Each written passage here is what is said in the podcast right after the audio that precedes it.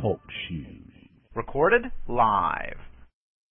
Hello, this is William Finck, and this is Christogenea on Talk Shoe. Thank you for listening. Thank you for being here, and praise Yahweh. I had an enjoyable week last week with my with my son and my grandchildren and my daughter-in-law. It it was um well we spent half a day in in Washington and I got to go through a few floors of the Natural History Museum, but I didn't get half the stuff done that I would have liked to have gotten there. Uh, I would have liked more pictures. Uh, I got a couple of nice pictures. I got one picture of a race mixed couple, a white woman walking with an ape right under an evolution sign. And, and I hope that that one came out good because I'll put it on my webpage soon. That the, um, I, I wanted to go through two museums and I only went through half of one. That that's um that that's the way it is when you got young grandchildren and and they're impatient, right? Uh, I got a two year old and an eight year old. Matt Ott and Carolyn Yeager, I, I listened to their programs on the way home, and they both did excellent. And and I thank I thank them both for their effort. That their programs were wonderful, that they were on target, and and they were good. I also listened to Eli James Eli James's exterminationism program on my way home last week. I, I didn't listen to the whole thing. I couldn't. I wanted to puke. I addressed part of it. I addressed 10 minutes of it on my Euro forum on Thursday. You know, Christian identity had better make up its mind if if we ever want to first please our God, which is that that is the the first mission, right? In in living our lives and and in trying to live up to His word, that should be first. But second, if we ever want to send a clear message to people to attract them into investigating what we're about, that then we need a clear message. And and what we well, some of us don't have a clear message. We need a well-defined position on pressing issues, which also must be consistent with Scripture. Primarily the race issue, because that is the number one danger to the survival of our race is defining um, where we stand concerning Scripture on, on racial issues. And, and we are, this is spiritual warfare, and we are losing. And we are losing because we have a bunch of wishy-washy sons of bitches out there perverting the word of God, and Eli James is one of them. Eli sat there last in, in this extermination program, I think it was two weeks ago, and he said that God will judge all the races based and reward them based upon their behavior. That is not scriptural. Eli said that men would not be judged on the, whether they were hybrids. Eli's statement is contrary to the Word of God. The Word of God says that every plant which my heavenly Father has not planted shall be rooted up. That includes hybrids. The Word of God says that all things which offend shall be removed. The existence of hybrids is contrary to the law. That's why Paul tells us in Hebrews that we're either sons or we are bastards. And if we're bastards, we're rejected. There's no, there is absolutely no diluting that word. There, there, you cannot compromise that word. Paul says in Romans 2:16, "In the day when judge shall judge, when in the day when God shall judge the secrets of men by Jesus Christ according to my gospel." Christ said in Luke chapter 11 that the men of Assyria would rise up into judgment. He didn't say that the men and the beasts of Nineveh would rise up into judgment. When Paul said that God would judge the secrets of men, well, in Romans chapter 5, Paul defines that. Paul defines that as Adamic man. In Romans 5:18, after dis- explaining the transgression of Adam, Paul says, "So then as that one transgression, meaning Adam's, is for all men, meaning all of Adam kind, for a sentence of condemnation, in this matter then through one decision of judgment for all, meaning the one decision that Christ made to die for us." one decision of judgment eh, for all men, meaning all Adamic men, is for a judgment of life. Now, how do you squeeze a hybrid, a violation of the laws of God, into that equation? Eli's remarks concerning Jonah 3, Jonah chapter 3, in his extermination program, are tantamount to nothing but Catholic universalism. If Eli wants to be a Catholic universalist, that's fine. He should admit that and stop calling himself Christian identity. If Christian identists want to have communion with Eli James, the Catholic Universalist, well, that's their business. But if they accept him as a Christian identist, then they're lying. They're lying to themselves, and they're they are working contrary to what Christian identity should be all about, and they are working contrary to the Word of God. Period. There's no compromising that.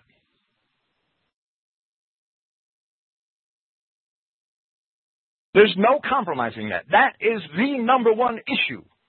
That is the number one crisis that our race faces today. And Eli stands there and says that Jonah is Jonah 3:8, where the king of Assyria. Eli, you know, Jonah 3, and Eli mentioned this earlier in his in his presentation of Jonah. He admitted that it was the words of the king of Assyria that men and beasts should repent. God didn't say anything in Jonah about the beasts. Go read it. God didn't say a word about the beasts. It's evident to me, as, Paul asks, does God care for the ox? Does Yahweh care for the ox? It's evident to me that God don't give a flying fuck about those beasts. He wanted the men of Nineveh to repent. The beasts, who cares? The king of Assyria, he would want the beasts not to interfere with the men of Assyria. So I could see where he would force the beast into repentance. Do you really think the leopard can change its spots and the Negro can obey the law of God? No, there weren't any Negroes in Assyria. There were Hittites in Assyria, and there were Amalekites in Assyria. That's very clear from the historical and archaeological records. There were mixed races in Assyria at the time of Jonah. But most of the men were Adamic men. The Assyrians are Shemites, just like the Israelites are. And they're closely related. But God doesn't give a damn about those beasts. Eli James is taking the words of the king of Assyria and making end time doctrine out of it. And that's disgusting. That is absolutely disgusting. To think that Yahweh God is going to judge Negroes alongside of his children. He's going to judge half-breed Mexicans and, and, and who knows how many breed Chinese because they're not pure alongside of his children. I don't want to be there. I don't want to rise into judgment. I hope Yahweh, if he has one Negro at the day of judgment, I hope he keeps me dead.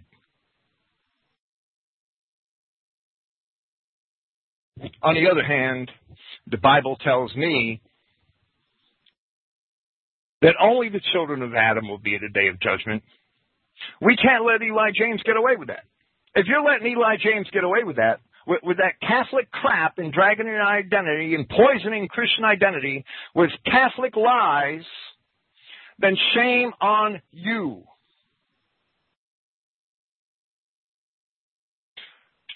Tonight I'll be pro- I'll be presenting Mark chapters 10 and 11.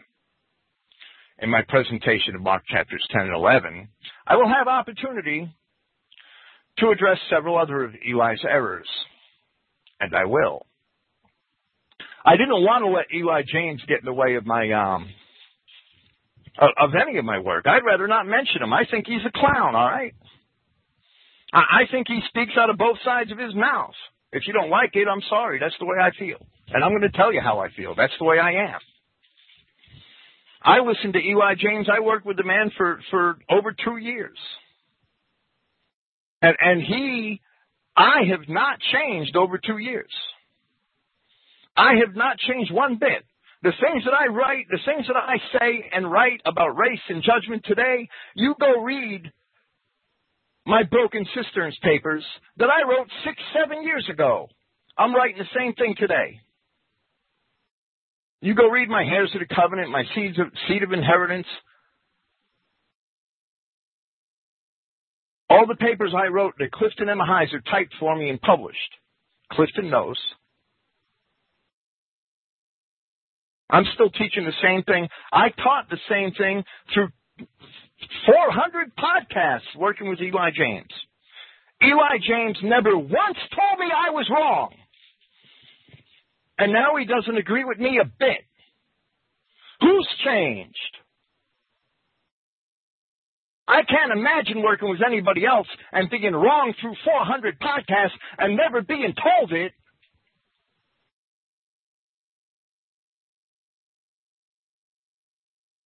Maybe it's 300 podcasts, but it's a hell of a lot. Okay. Excuse my rant, but it's probably not over. This is Mark chapters 10 and 11. Chapter 10, verse 1. I, I noticed a major typo here, and um, I, I, I beat my head against the wall proofreading the Christogenea New Testament, and I'll probably never get I'll probably never get it right. I swear, there's going to be a typo the day I die. But but um, in Mark chapter 10, and I apologize for this, as I apologize for all my mistakes. Uh, it says a arising from there instead of and arising from there. I felt real bad about that. That that mistake is still there after I don't know how many proofreads, but and and I found another one too in, in the next chapter that's not so important. It's a missing S that I'll hopefully remember to mention tonight. But um, that, that's it. I'm, I'm going to find probably a couple more typos before it's all over. I, I don't think these last typos are probably ever going to be corrected un, unless the book is ever moved to another publisher. But that's the way it is, right? Uh, I can't help it. I'm a man and I'm prone to error. Please correct me when you find it. Mark chapter 10, verse 1. And arising from there, he goes into the borders of Judea and on the other side of the Jordan. And the crowds again come together to him, and as he is accustomed again, he taught them. And the Pharisees, having come forth, questioned him whether it is lawful for a man to put away a wife, trying him. Then replying, he said to them, What did Moses command you? And they said, Moses permitted to write a letter for a bill of divorce and to put her away. Then Yahshua said to them, For your hardness of heart he had written this commandment for you. But from the beginning of creation he made them male and female. On account of this, a man shall leave his father and mother and shall cleave to his wife. And they two shall be into one flesh. Therefore, no longer are they two, but one flesh. So that which Yahweh has yoked together, man must not separate.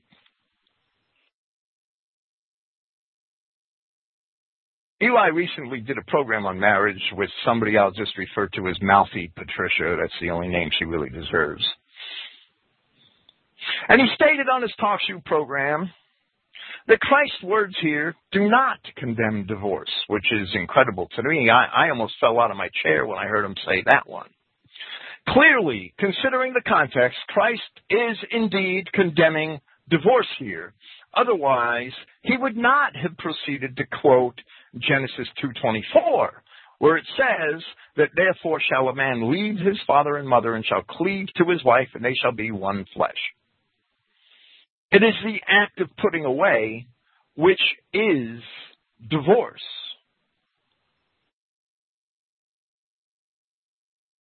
The bill of divorcement is only a receipt which records the act. And we're not going to get it straight until we make that realization.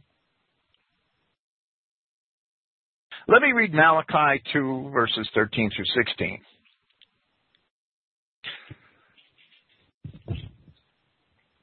And this you have done again, covering the altar of Yahweh with tears, with weeping and with crying, insomuch that he regards not the offering anymore or receives it with goodwill at your hand.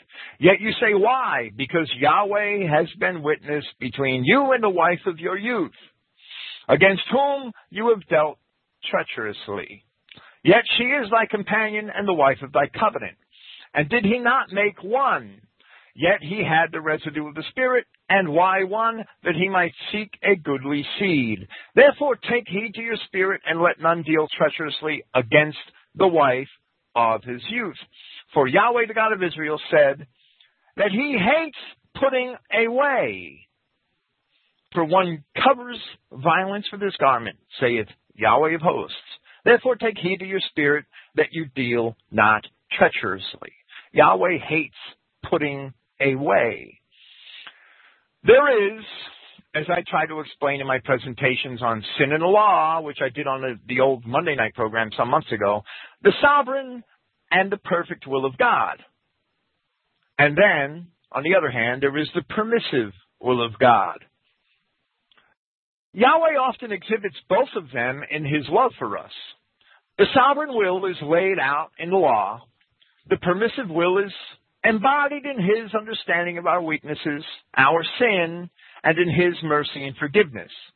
These two are often manifest in the law, for which reason Christ also quoted Hosea, where the prophet recorded the word of Yahweh which said, For I desired mercy and not sacrifice, and the knowledge of God more than burnt offerings.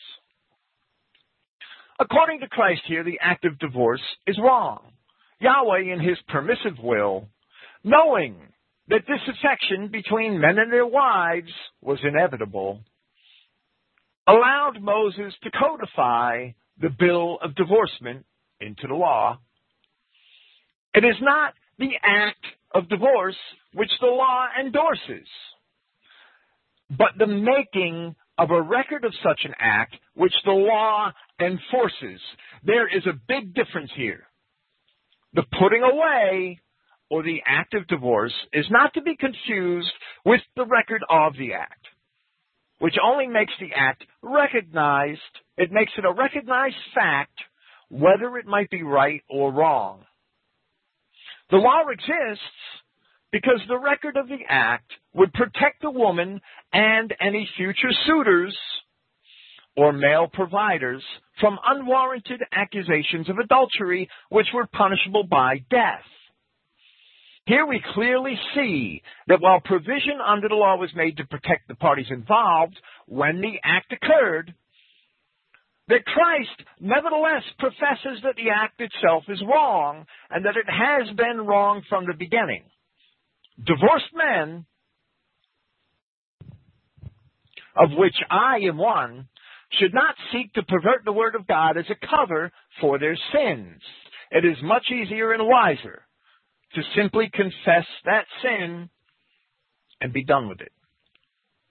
Examining Strong's Concordance, the word divorce does not appear at all in the scripture as a present tense verb. However, it does appear four times as a past tense verb, used to describe a divorced person, a divorced woman. One of those four occasions is in the New Testament, and three times it appears in the Old Testament.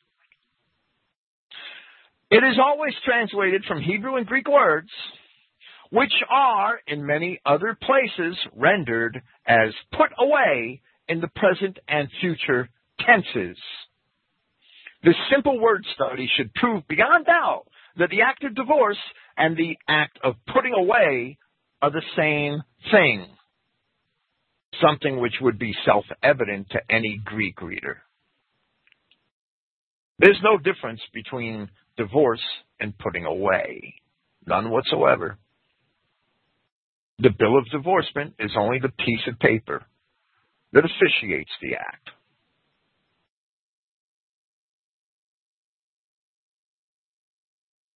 Mark 10, verse 10. And in the house again, the students question him concerning this. And he says to them, Whoever would put away his wife and marry another commits adultery against her. And if she, divorcing her husband, marries another, she commits adultery. It doesn't matter if you have the piece of paper or not. In the permissive will of God, it was allowed. In the sovereign will of God, it is not right at all. It is wrong. If you really seek to please God, you won't get divorced. The bill of divorce was to protect the parties involved from punishment for the capital offense of adultery where it was unwarranted. Here we see that the bill of divorce was not ever intended to be an endorsement of the act of divorce by the law of God. Rather, the issuance of the bill was allowed because of the hardness of men's hearts, because divorce was inevitable in spite of the law, and its victims needed to be protected from jealous or vengeful former spouses and undue prosecutions. That's why Moses gave the bill of divorcement.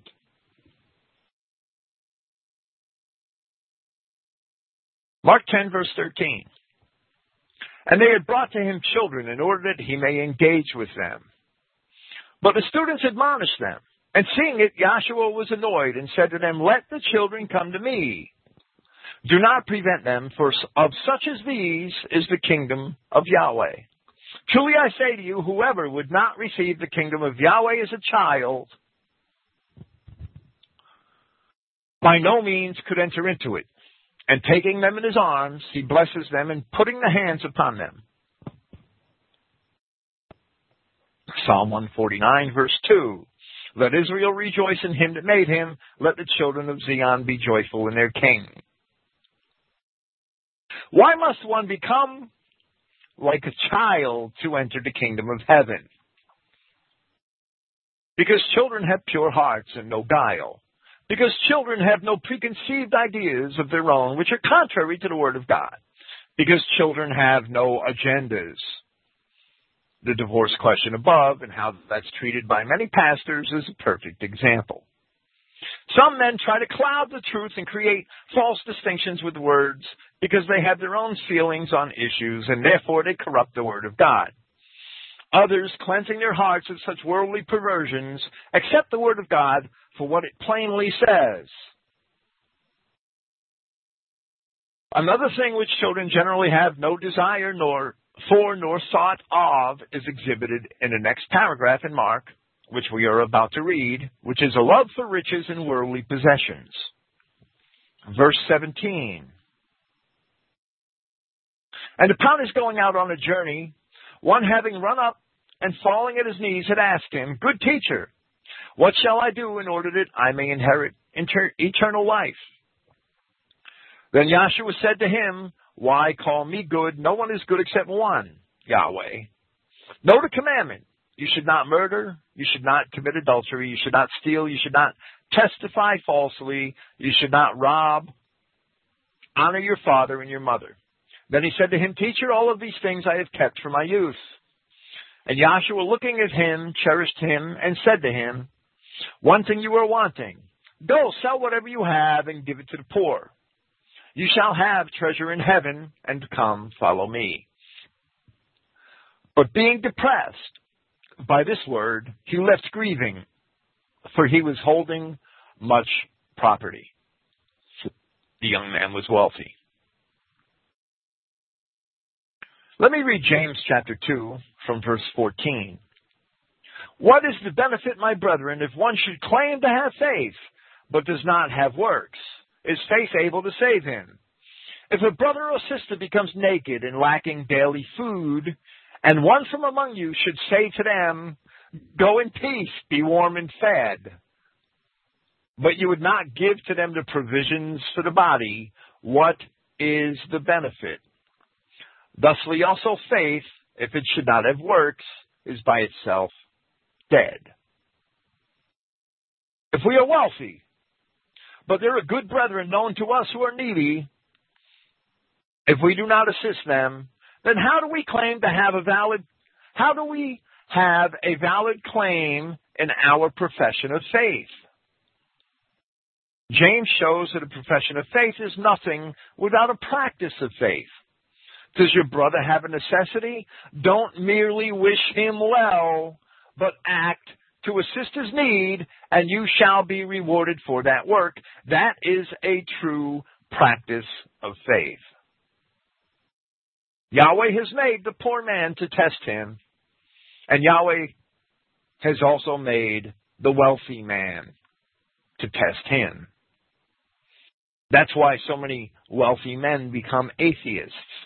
They love their riches more than their brethren and more than their God.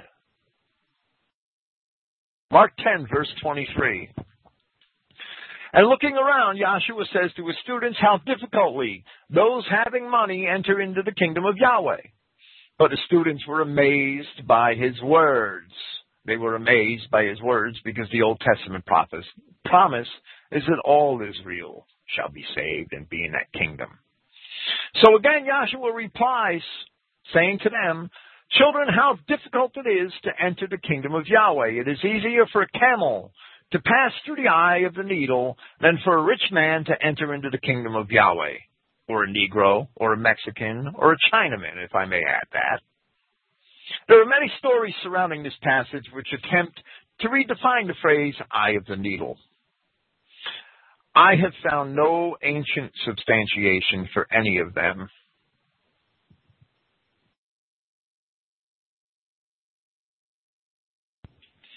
I would rather accept the phrase for what it is, a literal eye of the needle, with the understanding that it is being used as an allegory.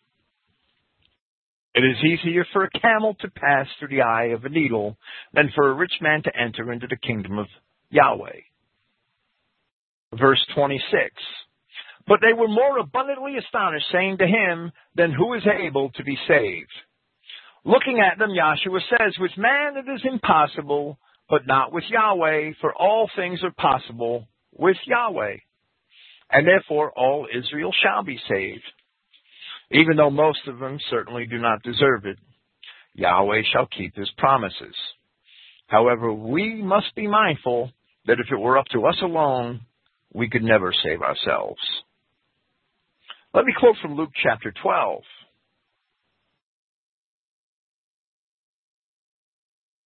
Verse 16.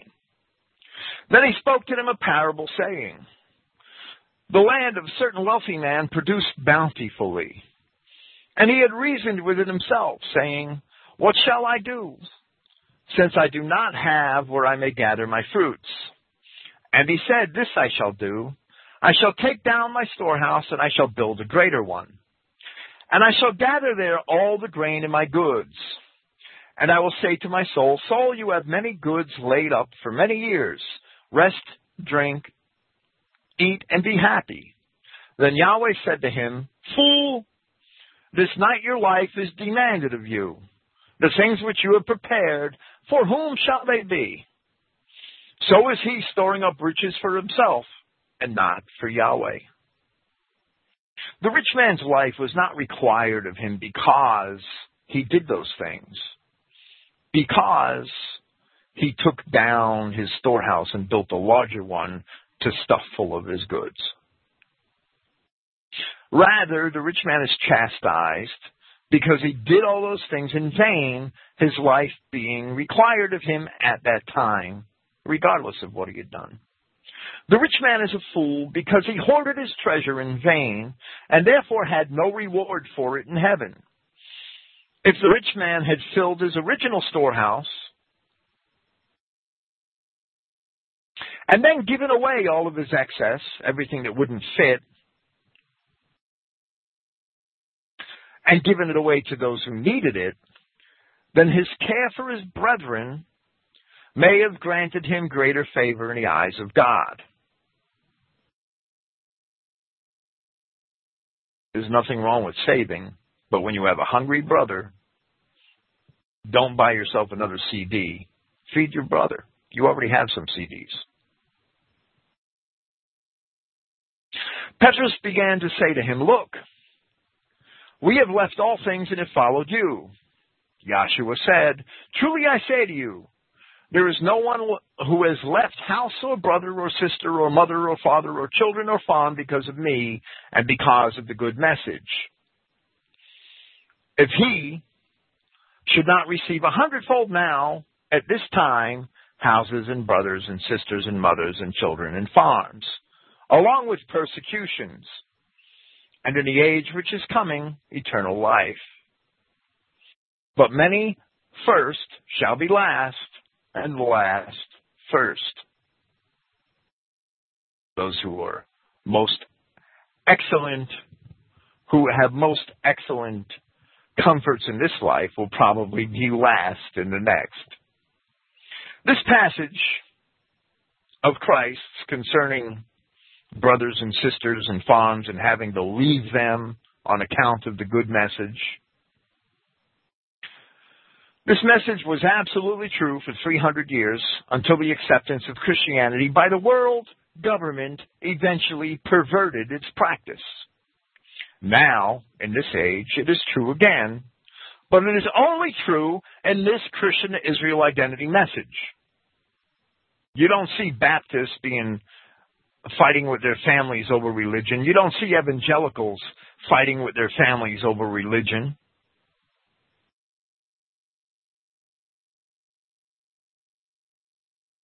You don't see that happening. You don't see Catholics disowning their father-in-laws and mother-in-laws or, or, or son-in-laws and daughter-in-laws or brethren. You don't see that happen.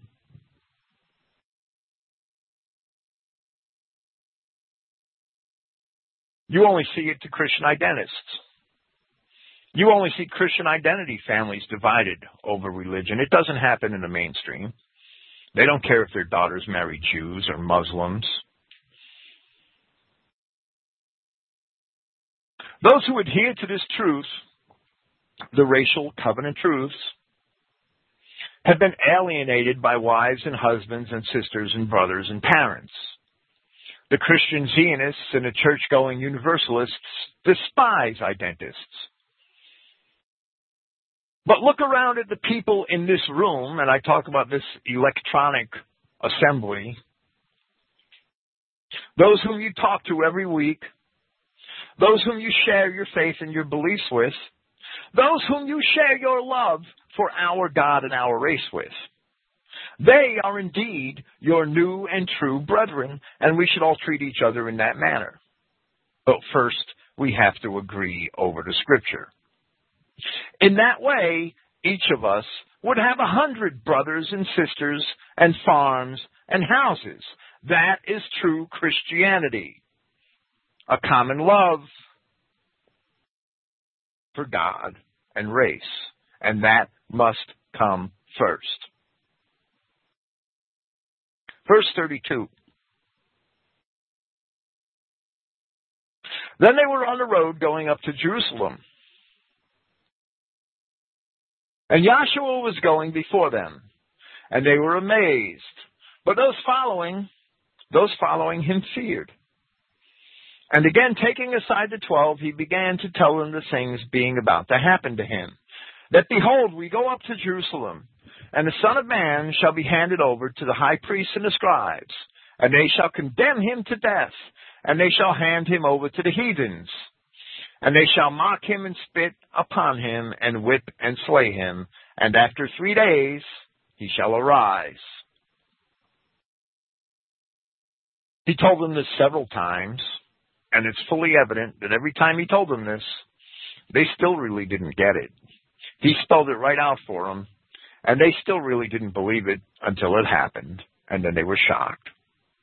They were shocked and they fled in the Garden of Gethsemane, in the garden at night when he was apprehended by the Jews. Verse 35, And Jacob and John, the sons of Zebedee, go forth to him, saying to him, Teacher, we desire that whatever we may ask you, you would do for us. So he said to them, What do you desire of me that I shall do for you? Then they said to him, Give to us that we may sit one at your right hand and one at your left in your honor. So Yahshua said to them, You do not know what you ask. Are you able to drink the cup which I shall drink, or to be immersed in the immersion in which I am immersed? In the King James, that would say, or to be baptized in the baptism which I am baptized with. Then they say to him, We are able. So Yahshua said to them, The cup which I drink, you shall drink, and the immersion which I am immersed in, you shall be immersed. But to sit at my right or my left hand is not mine to give, but for those for whom it has been prepared. At Matthew 20, verse 20, a parallel account to this one, it is recorded that the mother of these men, with the men being present, had made this extraordinary request of Christ, where it says, Then the mother of the sons of Zebedee came forth to him with her sons, making obeisance and asking something from him. The balance of the account is the same. That doesn't discredit the account. It's only the perspective of men in a crowd there's a great crowd of people around him and and and the 12 are there and and um Peter has one perspective and perhaps Peter didn't see. And this Mark's Mark's gospel is indeed Peter's account. Perhaps Peter didn't see the mothers of John and James. The mother of John and James do this but Matthew did. That would account for the difference in the two accounts. The cup which I drink we see in the prayers of Yahshua in the garden before he was seized that by that cup he meant the suffering which he was destined to endure. Here Christ tells John and James that they shall indeed undergo similar sufferings. James was slain by Herod a few years later. That's recorded in Acts chapter 12. John, of course, lived another 65 years and left us both his gospel and his revelation even though he too was put into exile and, from what the ancient stories say, forced to work in a mine for a period late in his life during a time of persecution. The immersion which I am immersed in. This is important. And Christians don't get it. Even most Christian identists don't get it. In the King James, it is, of course, the baptism that I am baptized with. This is not a reference to the water baptism of John, which had happened much earlier. It is incredible to me that even though initially the apostles confused these things, and they did, the Christians still confuse them today. An examination of the book of Acts shows that Peter finally realized the true Christian baptism where he exclaimed in Acts chapter 11, verse 16, Then I remembered the saying of the prince as he spoke, Indeed, John immersed in water, but you shall be immersed in the Holy Spirit. Christ exclaimed at Luke chapter 12, verse 50, again, this exclamation being long after his own water baptism by John in the Jordan. Now I have an immersion or a baptism to be baptized in. And how am I constrained until when it should be completed? Luke 12:50. Paul tells us in Ephesians chapter 4 verse 5, the Christians have one baptism.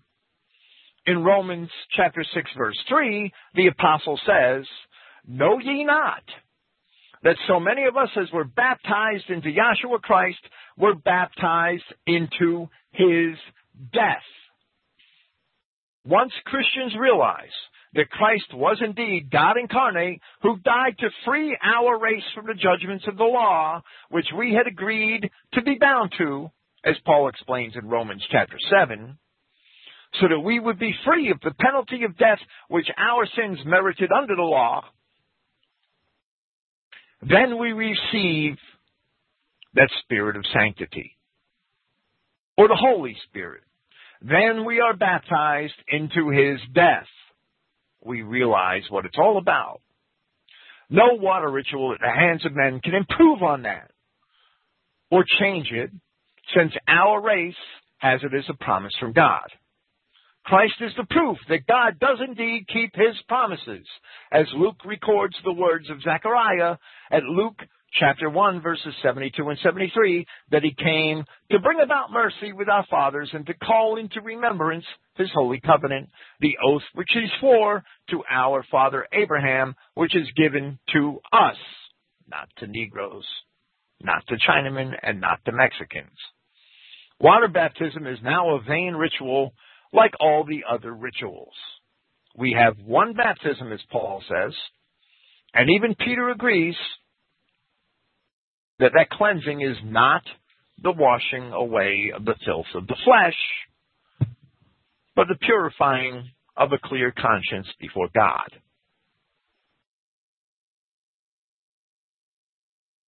Verse 41.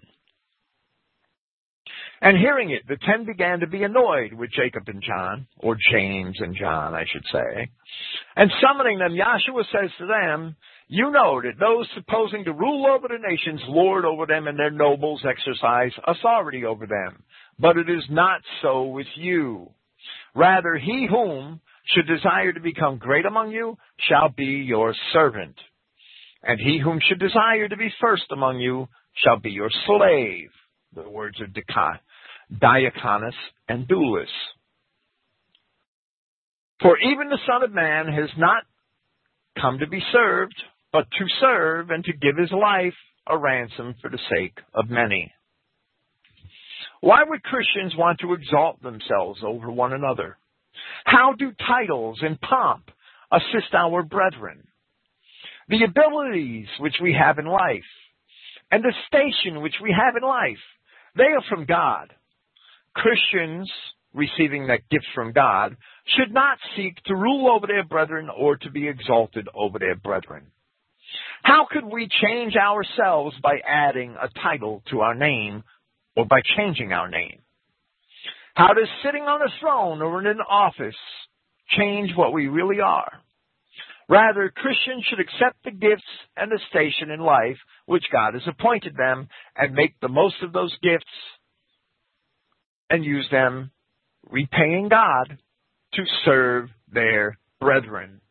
To serve their brethren, not to rule over their brethren. It is what we do with those gifts that we are given that truly matters. Not how much we can accumulate or who we could boss around. Verse 46. And they came into Jericho. And upon his departing from Jericho and of his students and of a considerable crowd, Bartimaeus, a blind beggar, and Luke has here in, in a parenthetical statement, the son of Timaeus, sat by the road.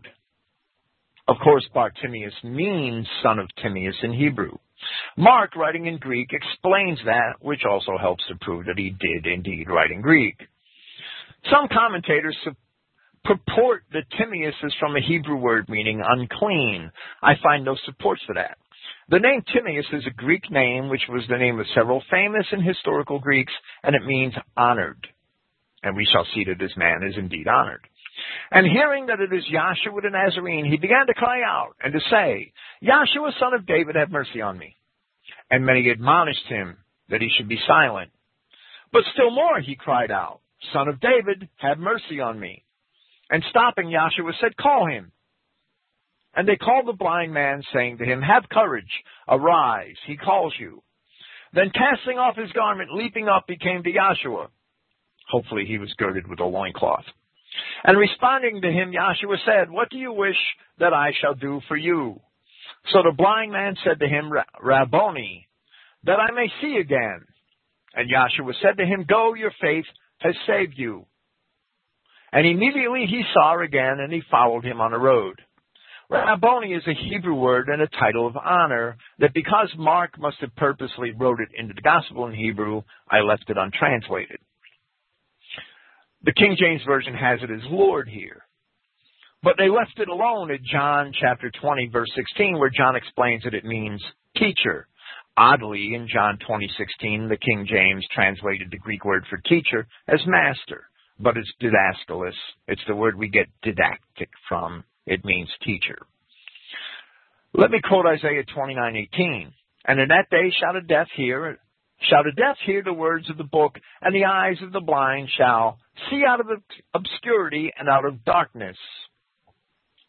Christ healed the blind not to awe people, not to put on a show. Rather, he healed the blind as a sign that people should investigate the rest of his sayings and his precepts. And once they do, their eyes shall truly be open to the will of God. Mark chapter 11, verse 1.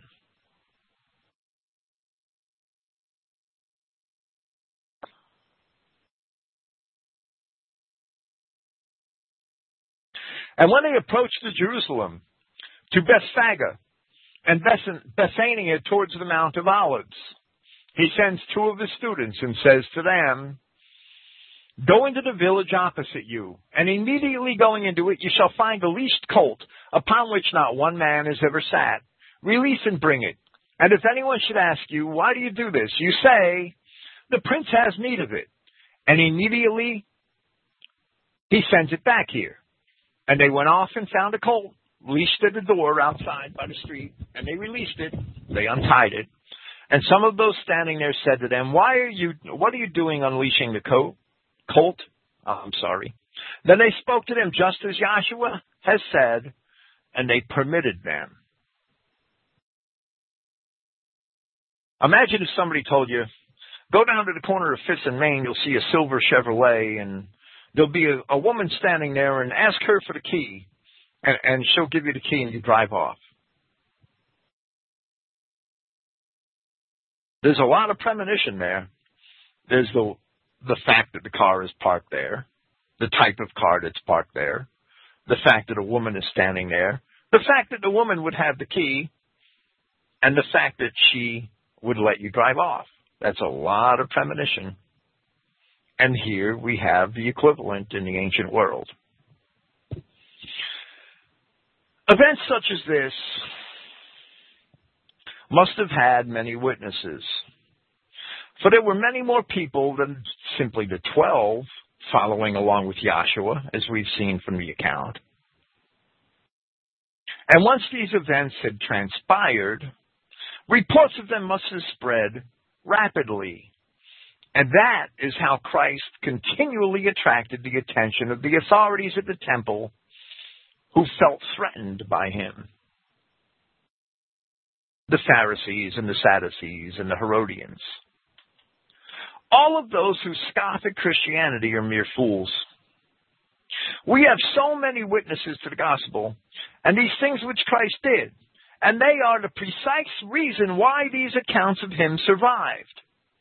We have witnesses, we have witnesses to the gospel, not only in the creditable accounts that we have in scripture, but also in the writings of many early Christians, Christian scribes.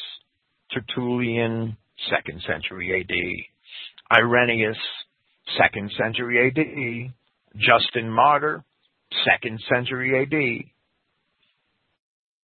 Yet furthermore, we also have many of these accounts in the writings of many early anti-Christian scribes.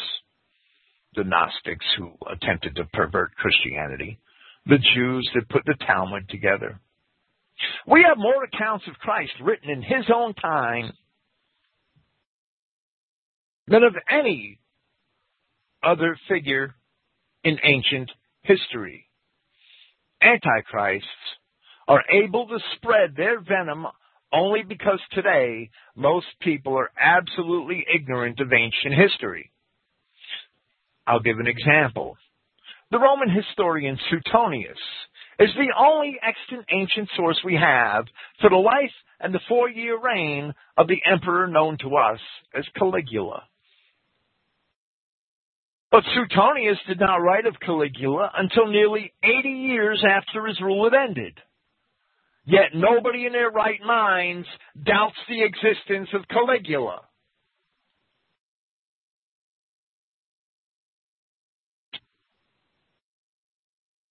Yet, Suetonius also mentions the historical Christ, and he mentions contemporary Christians.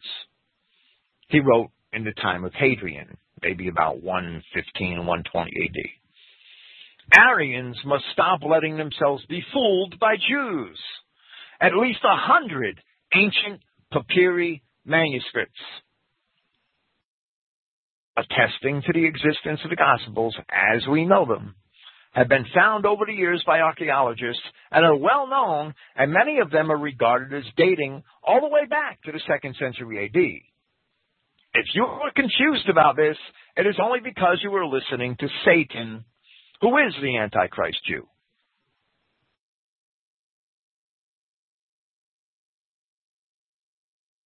Mark 11, verse 7. And they bring the colt to Yahshua and put their garments upon it. And he sat upon it. And many spread their garments in the road. But others, and that S is missing in others in the Christogenea New Testament, I apologize for that. But others straw having been cut from the fields. And those going ahead and those following cried out, O salvation! Hosanna. Hosanna is derived from the Hebrew exclamation which expresses a desire for salvation or deliverance. I translated it, O salvation. O salvation, blessed is he coming in the name of Yahweh. Blessed is the coming kingdom of our father David, O salvation in the heights.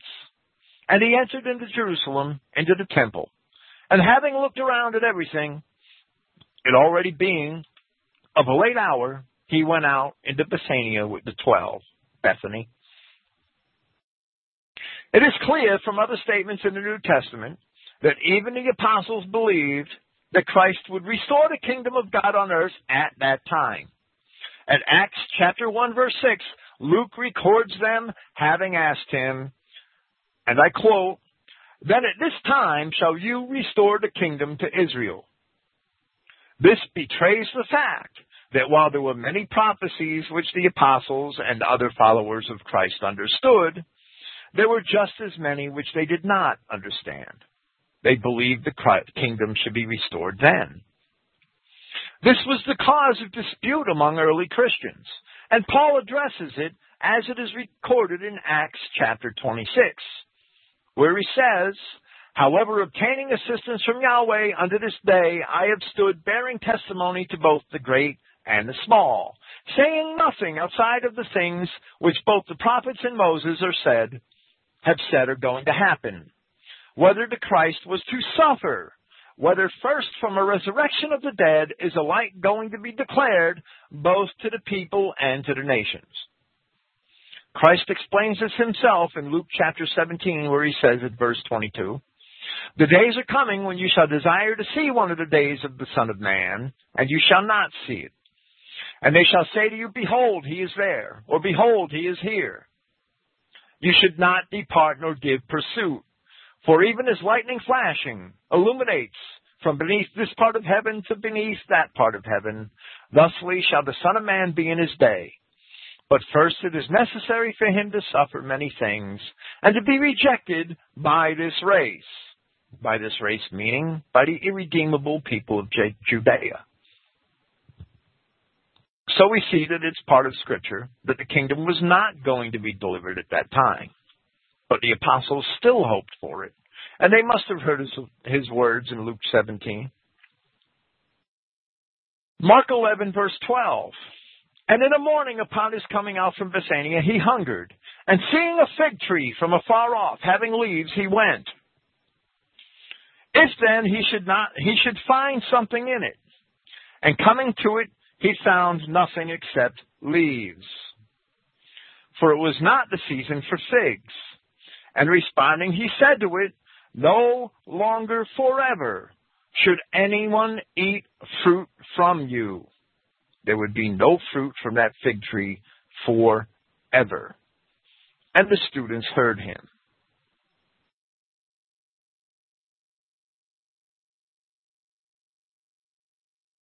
Now, why would he lay such a curse upon one lone tree? In itself, a fleshly action of apparent anger, which we're sure that Christ didn't have here. Unless that tree was being used as a symbol representing something of a much greater significance.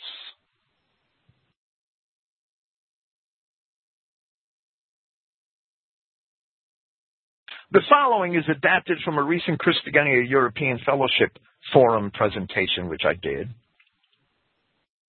which was entitled, There Shall Be No Good Fruit from Among the Jews Forever.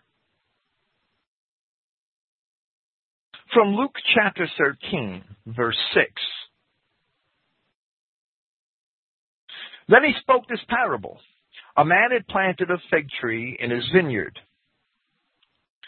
And he came out seeking fruit in it, and found none. And he said to the vine dresser, Look, it is three years from which I have come seeking fruit in this fig tree, and I find none. Cut it down, for why should the land be useless? But answering, he says to him, Master, leave it this year also, until when I should dig around it and cast manure, and so then it may produce fruit in the future, but otherwise, if not, you shall cut it down. Following the feasts and Passovers counted in the Gospel of John, we see that the ministry of Christ did indeed endure for three and a half years. By this we are assured that Christ used the symbol of the fig tree in this parable to represent Jerusalem in his day. And the three years and the part of a fourth were representative of his ministry. From Matthew chapter 21, another account of this event, which we are addressing here in Mark chapter 11. Then at dawn, going back to the city, he hungered. And seeing one fig tree by the road, he came upon it and found nothing in it except leaves only. And he says to it, No longer shall there be fruit from you forever. And immediately the fig tree withered. The cutting down of the fig tree of the parable in Luke happened in 70 AD Speaking of this very thing, the Apostle Luke records the later words of Christ, thus, from Luke chapter 21. But when you see Jerusalem being surrounded by armies, you, then you know that her desolation has come near. Then those in Judea must flee into the mountains, and those in her midst must leave the land. And those in the countryside must not enter into her, because these are the days of vengeance. Yahweh punishes his people Israel, but he only takes vengeance upon his enemies. Punishment has mercy. Vengeance has no mercy. Because these are the days of vengeance, by which all the things written are to be fulfilled, meaning all the things concerning Jerusalem would be fulfilled. When the city becomes Jeremiah's broken bottle city, which we have seen described in Jeremiah chapter 19. Woe to those having conceived and to those with sucklings in those days. For there shall be great violence upon the earth and wrath for this people. And they shall fall by the edge of the sword, and they shall be taken away captive into all nations. And Jerusalem shall be tread upon by the heathens, until the times of the heathens should be fulfilled. Now to read Jeremiah chapter 24. This is the parable of the good and bad figs. Yahweh showed me, and behold, two baskets of figs were set before the temple of Yahweh. After that, Nebuchadrezzar, king of Babylon, had carried away captive Jeconiah, the son of Jehoiakim, the king of Judah and the princes of Judah with the carpenters and smiths from Jerusalem, and brought them to Babylon. One basket had very good figs, even like the figs that are first ripe. And the other basket had very naughty figs, which could not be eaten. They were so bad.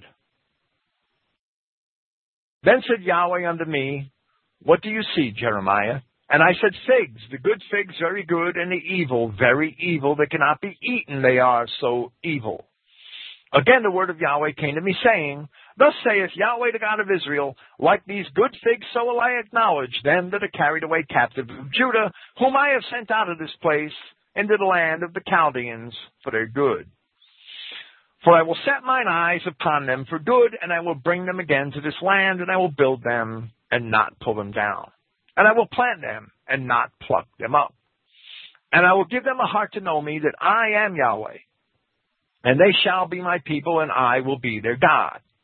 For they shall return unto me with their whole heart. And as the evil figs which cannot be eaten, they are so evil. Surely thus saith Yahweh, so will I give Zedekiah the king of Judah and his princes and the residue of Jerusalem that remain in this land, and them that dwell in the land of Egypt. There were many Judeans in Egypt at this time. They fled to Egypt to escape the Assyrians. They were warned not to do that. And I will deliver them to be removed into all the kingdoms of the earth, for their hurt, to be a reproach and a proverb, a taunt and a curse in all places, whither I shall drive them. And I will send a sword and famine and the pestilence among them, till they be consumed from off the land that I gave unto them and to their fathers. Compare this last verse to what we just read in Luke 21, verses 23 and 24, where Christ said, For there shall be great violence upon the earth and wrath upon this people, and they shall fall by the edges of the sword, and they shall be taken away captive into all nations and Jerusalem shall be tread upon by the heathens until the times of the heathens should be fulfilled. It's the same language, it's talking about the same thing. There's a certain Christian identity pastor, Eli James, who trying to defend the bad fig Canaanite Jews by convincing people that they are not bad figs, is currently professing that this passage concerning the bad figs in Jeremiah only has to do with the family of the king Zedekiah. Doing this, he follows another clown named Lee Jandeber, and he quotes him in his book on this passage. Yet a careful reading of Jeremiah shows them both to be fools. For the evil figs, the evil figs were already evil, as it says in Jeremiah 24 8, and as the evil figs which cannot be eaten, they are so evil. Surely thus says Yahweh, so will I give Zedekiah the king of Judah and his princes, and the residue of Jerusalem that remain in this land, and them that dwell in the land of Egypt, where we see that not only the family of Zedekiah, but all of the people remaining in the land of Judah, the residue of the land, them that remained in this land, along with those who fled to Egypt, were all given over to the bad figs. That's what Jeremiah 24 8 clearly says. Many people were left behind by the Babylonians. Hardly were all the people of Judah taken into captivity. Most of them were, but not all of them.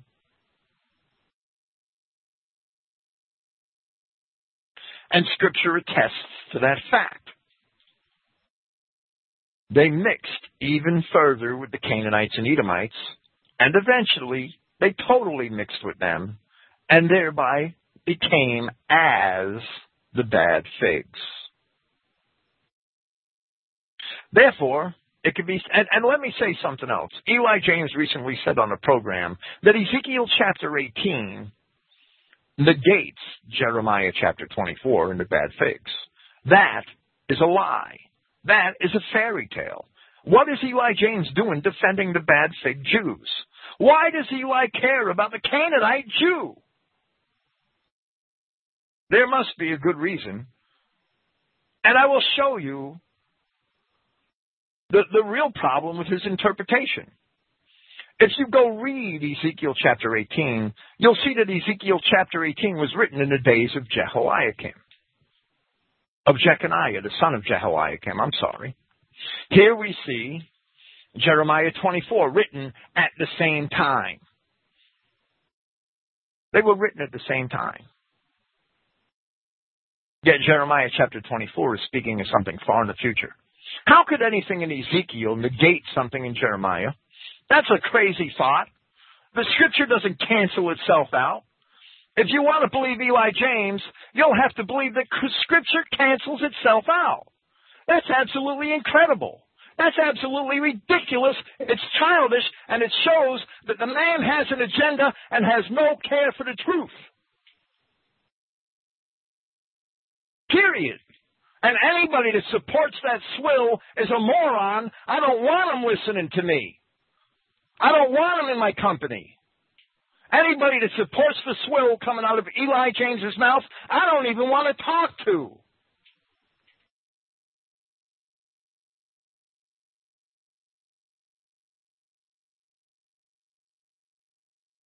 Therefore, it can be said that at the time of Christ, of the bad fig Jews, that some of their fathers were indeed Abraham and Isaac and Jacob and the other patriarchs, but they race mixed. They were given over to the bad figs. They race mixed with the Canaanites and the Edomites. And therefore, they too became bad figs. That the bad figs were those who were already race mixed is evident in Jeremiah chapter 2, where it says, For my people have committed two evils. They have forsaken me, the fountain of living waters, and hewed them out cisterns, broken cisterns that can hold no water. Yet I had planted thee a noble vine, wholly a right seed. How art then thou turned into the degenerate plant of a strange vine unto me? For though thou wash thee with niter, and take thee much soap, yet thine iniquity is marked before me, saith Yahweh God. Once you're race mixed, you can't wash off your sin.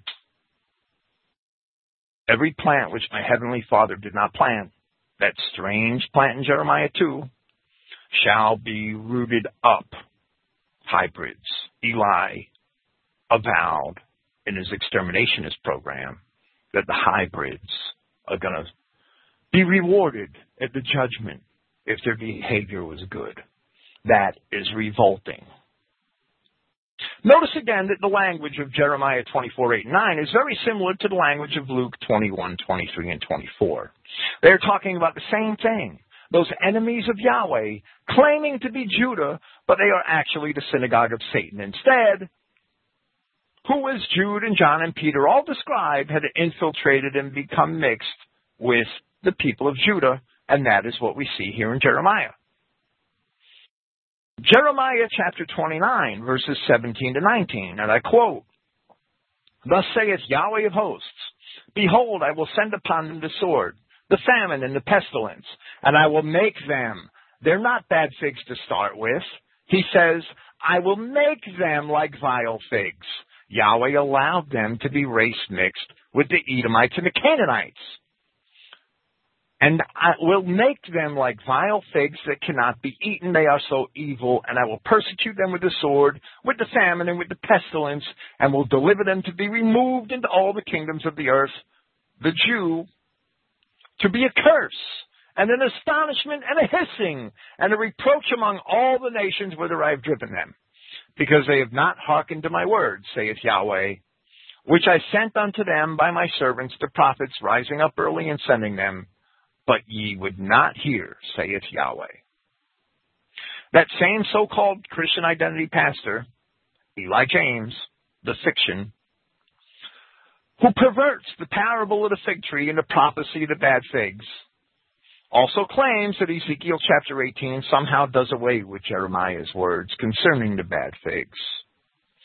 And he also claims, in his extermination program, he claimed this. He also claims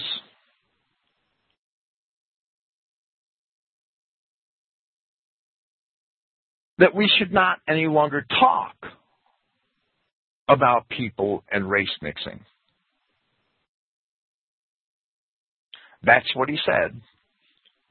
Let me read the section of if I, if I could find it quick. I thought I thought about it before the program, and um, when I got here, I forgot. I was upstairs when I thought about digging it out. Ezekiel 18. Eze- Eli claims that this negates Jeremiah 24, which is incredible. The word of Yahweh came unto me again, saying, What mean you that you use this proverb concerning the land of Israel, saying, The fathers have eaten sour grapes, and the children's teeth are set on edge? As I live, says Yahweh God, you shall not have occasion any more to use this proverb in Israel. Behold, all souls are mine. As the soul of the Father, so also the soul of the Son is mine. The soul that sins, it shall die. But if it be a ma- but if a man be just and do that which is lawful and right, and has not eaten upon the mountains, neither has lifted up his eyes to the idols of the house of Israel, which means race mixing, neither has defiled his neighbor's wife, neither has come near to a menstruous woman, and, and several other sins, then, then he shall live. And, and that's the point. is that the proverb that the fathers have eaten a sour grape and the children's teeth are set on edge should not be used anymore in Israel. That's what Eli asserted. There can be no concord in Christian Israel identity so long as clowns like Eli James are respected by Christian identists. What that clown fails to see is that Ezekiel chapter 18 is addressed to the children of Israel. And it says, it makes a specific exception for race mixing where it says, allegorically, as long as they didn't worship idols and eat upon the mountains. Eating upon the mountains is just like eating in the Garden of Eden. It's a reference to race mixing. That can be established in Scripture. What Eli James the clown fails to see is that Ezekiel chapter 18 is addressed to the children of Israel. The bad fig Jews, along with anyone else who was race mixed, cannot be counted among the children of Israel. As the word of Yahweh said, a bastard shall not enter into the congregation. Eli says that men won't be judged on whether or not they're hybrids. Yahweh says a bastard shall not enter into the congregation. So Eli James is a complete failure at biblical interpretation. How could Paul, in Hebrews chapter 12, if Eli's interpretation of Ezekiel 18 is correct, how could Paul have criticized Esau for being a race mixer if Eli James's interpretation is true? In fact, Eli James is a liar. All of his listeners better note. You are warned, and Yahweh God will hold you accountable for following this clown. We need a clear racial message. We need a clear scriptural message. We do not need a clouded, compromising message concerning Scripture. This is a spiritual warfare we are engaged in. We need the tools to fight it. We don't survive with a compromised message of Scripture. We don't survive compromising the Word of God. It's not possible. Yahweh God says, those of you who are lukewarm, I will spew you out of my mouth.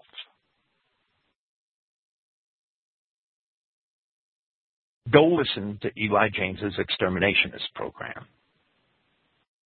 He's a fraud and a liar.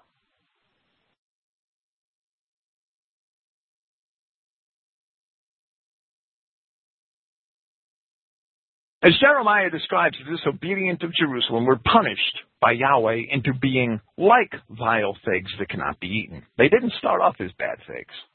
For their sin, many of the descendants of Zedekiah and all those who remained in Jerusalem and all those who took refuge in Egypt for their disobedience became mixed with the cursed races of Canaan. Historically, that can be demonstrated. This can only describe those Canaanite, Edomite Jews who later de- rejected Christ, along with the fate of any true Israelites in Judea who still chose to follow them and who never accepted the gospel. John, in the 12th chapter of his gospel, tells us that the rejection of Christ by the people of Jerusalem was a fulfillment of things written in the prophet Isaiah. And indeed it was. Then John goes on to say, at verse 42, Yet likewise, even many of the leaders believed in him, meaning Christ. But on account of the Pharisees, they would not profess it, lest they would be expelled from the assembly hall, for they cherished the honor of men more than even the honor of Yahweh. Well, this speaker would prefer to be expelled from the presence of such clowns that want to compromise the scripture and the word of God. And so we have the state of Christianity today, and especially in Christian identity, where people should know better. And more especially in the Eli James and British Israel varieties of Christian identity. Men want to think that there can be good figs which came from Jerusalem. It's not happening, folks. Even though their ancestors and even they themselves are deniers of Christ, they could be good. No way. He who denies that Yahshua is the Christ, he is a liar. He is the Antichrist. Many true Israelite men did not believe Christ then, just as today, because, as John tells us, they cherished the honor of men more than they cherished the honor of God.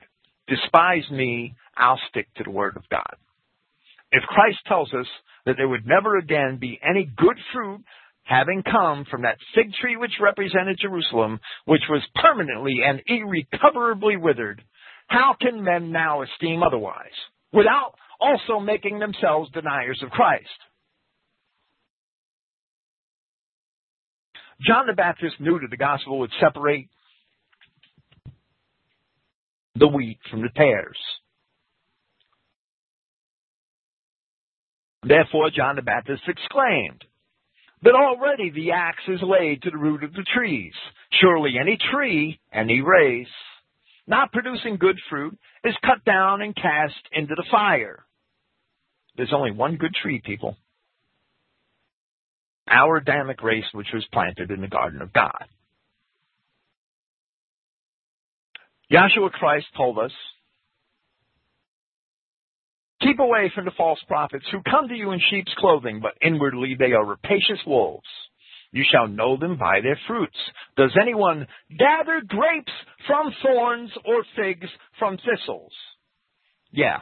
Appearing on Blog Talk Radio to preach the gospel to Negroes is doing exactly that, attempting to gather grapes from thorns. Thusly, every good tree produces fine fruit, but the rotten tree produces evil fruit. And a good tree is not able to produce evil fruit. Therefore, all Israel shall be saved. Nor is a rotten tree able to produce good fruit. So everyone else is headed for the lake of fire. Each tree not producing good fruit is cut down and cast into the fire.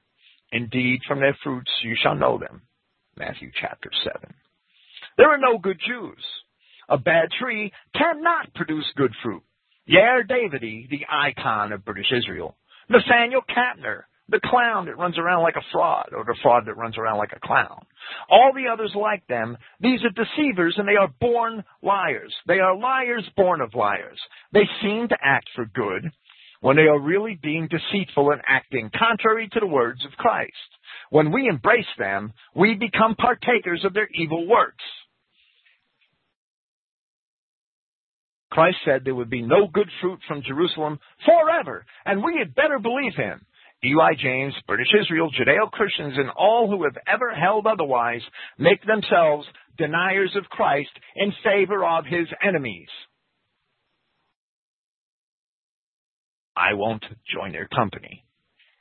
And anybody that does, I'd rather not have in my company. I don't care if there's one person in this chat room. Psalm 139, verses 19 to 22. Surely thou shalt slay the wicked, O Yahweh. Depart from me, therefore, you bloody men. For they speak against thee wickedly, and thine enemies take thy name in vain. Do not I hate them?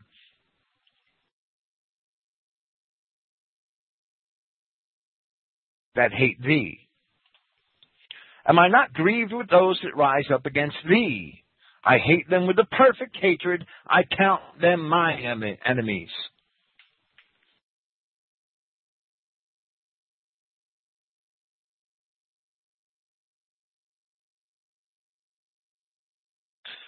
Mark 11, verse 15. And they come into Jerusalem, and upon entering into the temple, he began to cast out the dealers and buyers in the temple and he overturned the tables of the bankers and the seats of those selling doves. And he did not allow that anyone should carry baggage through the temple. And he instructed and he said to them, Is it not written that my house shall be called a house of prayer for all the nations, the nations of Israel? But you have made it a den of robbers. And the high priests and the scribes heard it, and they sought how they could destroy him, for they feared him, for all the crowd was astonished by his teaching. When Christians everywhere reject the evil, the perverted, and the usurious Jew, then we will be able to repent and our God shall heal us, removing the bad figs from our midst. There is no coincidence that these scriptures are connected. The cursing of the fig tree and the expulsion of the usurers and those who pervert the nation with their dishonest commerce. Today, we can see that they are one and the same. Verse 19. And when it became late, they went outside of the city. And passing by in the morning, they saw the fig tree had withered from the roots.